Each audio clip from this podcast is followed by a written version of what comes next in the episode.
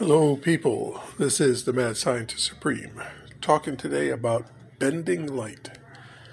When a light beam is going from one place to another, it is generally considered it's going in a perfectly straight line. And as long as you don't mess with it, it is. However, this is about bending light, which is basically messing with it. Now, we got a couple of different ways of doing that um, three that I can think of off the top of my head. How can you get that light beam to bend without sending it through like a prism or anything like that? Fiber optic line, okay, it'll bend. Well, let's say you have that light beam going down that and you send it through a narrow slit. Once you measure where that beam is, its direction will no longer be in a straight line. Now the direction becomes randomized. So one of those random beams goes off to the right, let's say at a 10 degree angle. So you send that through another slit, which then becomes randomized, and you get another 10 degree angle split. So you send it through enough of those slits, and you've got that beam coming straight back towards you. You're sending out a laser, and because it's being measured, it comes a does a full 360 and comes back to where you are.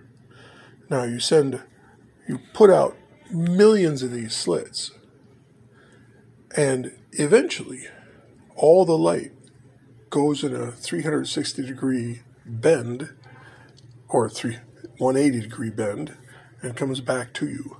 And of course, if you want to do a 360, you can do that too. All right. That's just bending light without touching it.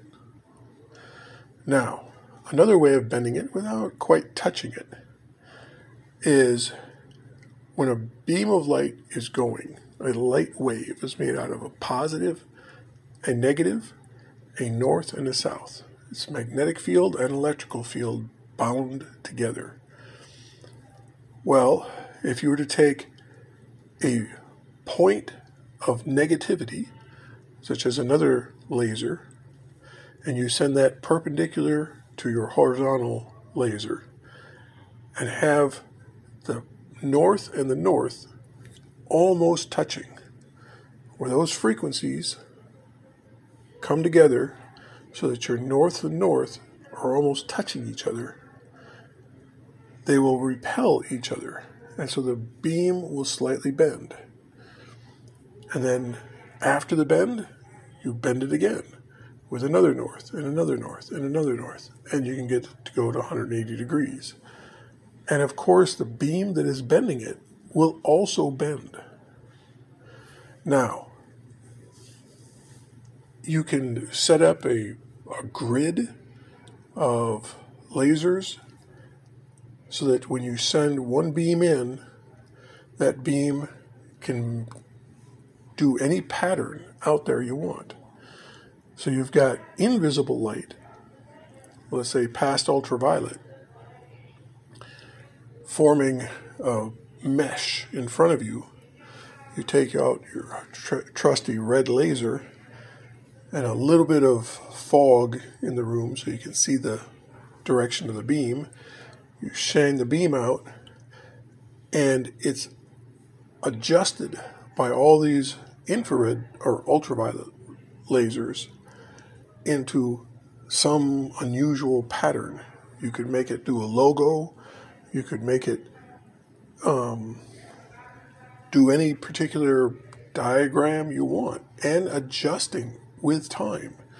So now you've got a 360 degree laser, one laser goes out, but it's adjusted to do multiple patterns.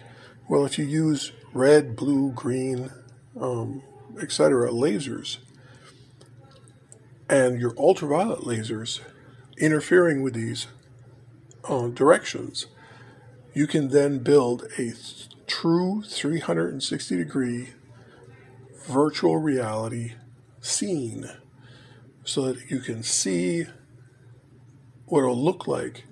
Let's say uh, somebody standing there giving a speech. And you've got a TV now that is truly 3D. You can make a 3D, and it can be any size because, you know, but the only the, the thing of it is, I guess you'd say, is it has to be a little bit foggy.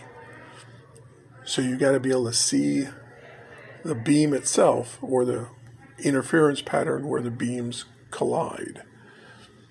So it is possible, instead of using just straight lasers and making glowing little points out there, you can move the laser beam itself by interference with ultraviolet or higher frequency light and change the directions of the beams. So, that's my little speech today on bending light. Let me know what you think. Thank you very much for listening. This is the Mad Scientist Supreme signing out.